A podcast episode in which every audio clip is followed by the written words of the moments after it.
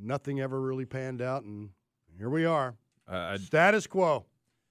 I'm okay with it, I guess. I would have loved to have Herb Jones in the fold. Mentioned that yesterday a little bit. Yeah. I followed him from his time at Alabama, and and, and just knowing how good he is uh, defensively. Beau, what'd you tell me his nickname was yesterday? Uh, that's a good question. I think it was. Um, Was it Straight Jacket? yeah, it was Straight straight, Jacket, jacket. Great Straight. Jacket. Yeah. So go. I look. I, I I think that they would have loved to you know package something. Uh, I think New Orleans would have loved something with maybe a Capela and a Dejounte kind of thing going on with some picks thrown around here and there, but.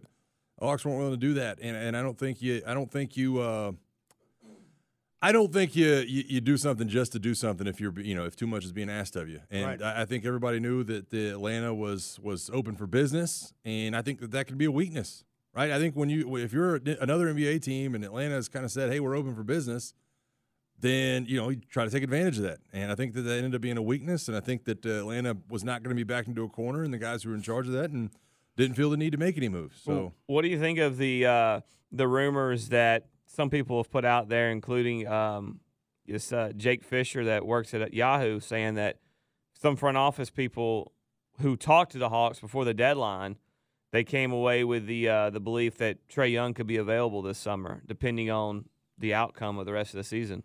Well, they're gonna, they're going to have to do something, right? If they don't want to go in the luxury tax when all these when the extensions kick in over the summer, then something's. got I think there's I want to say there's ten or eleven of them are under contract for next year, so something's got to shake loose. I think Sadiq Bey might be the only one not not locked in. I I so think if you're if you're the ownership group and nothing is is changing, and that's your obviously your most important player, and you need more pieces, then I'm fine with it. I think that this it's let's just call it what it is. This ownership group is going to it's going to be a tough road to hoe if they in no way, shape, or form improve this roster as they haven't for over a year now. And then this offseason say, hey, we know we didn't do anything to improve this roster, but uh, yeah, now we're going to trade the best player. And, and, and, and, and that's what we're going to do. And whether you I don't care if you like Trae or not. The fact of the matter is, the the roster has not improved, and it's been due to the fact that they have done nothing to do that. And then you just say, "Hey, we're gonna." Now, obviously, you'd probably keep Dejounte at that point, but but I mean, you're basically gonna blow it up.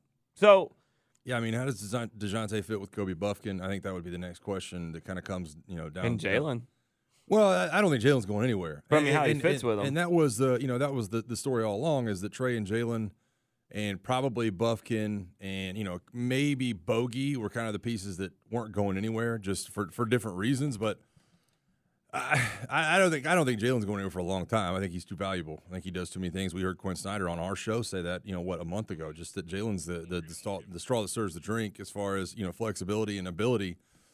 But it, it, it, Steak says this all the time on Steakhouse, man. They're they're in, they're in NBA purgatory. It- you're in the middle ground. You're you're an 8 to 10 seed, which puts you at, you know, 16, 17, 18, 19 best in the, best in the NBA. And if you're that for 5, 6 years, 7 years and nothing shakes out, then you do have to make a move, right? You do have to make changes. And and you do have to hope something shakes out because you can't quit trotting out a team with the same issues and trying to make changes all around the central figure. Thing is, remember how sexy the Hawks were a couple years ago? The Eastern Conference Finals, this town's on fire. You got all the celebrities showing up to games, and there was a buzz down there. Now, it's just all gone, and it just looks like when's it ever going to come back? I feel like we have our coach. I think our problems in the front office, and I know, I know Quin Snyder has some influence on that as well. But I just, there's just something amiss, and it doesn't seem like it's getting any better. There's a lack of a sense of urgency, if not a downright complacency. I'm I'm doubting the competitive juice of this uh, front office, and guess what? You're making a lot of people not care about you. To your point, and we'll end on this for the segment. If you'd have told me when they took Onyeka, wha- what was he, sixth overall four years ago? If you'd have told me four years later that he and Clint Capela would both be on the roster, four years after taking him in that spot, Right. then I would have told you something was wrong. And that's, but that's kind of where we're at. And um, I don't know what the end goal is. Well, I guess we'll find out uh, later this season.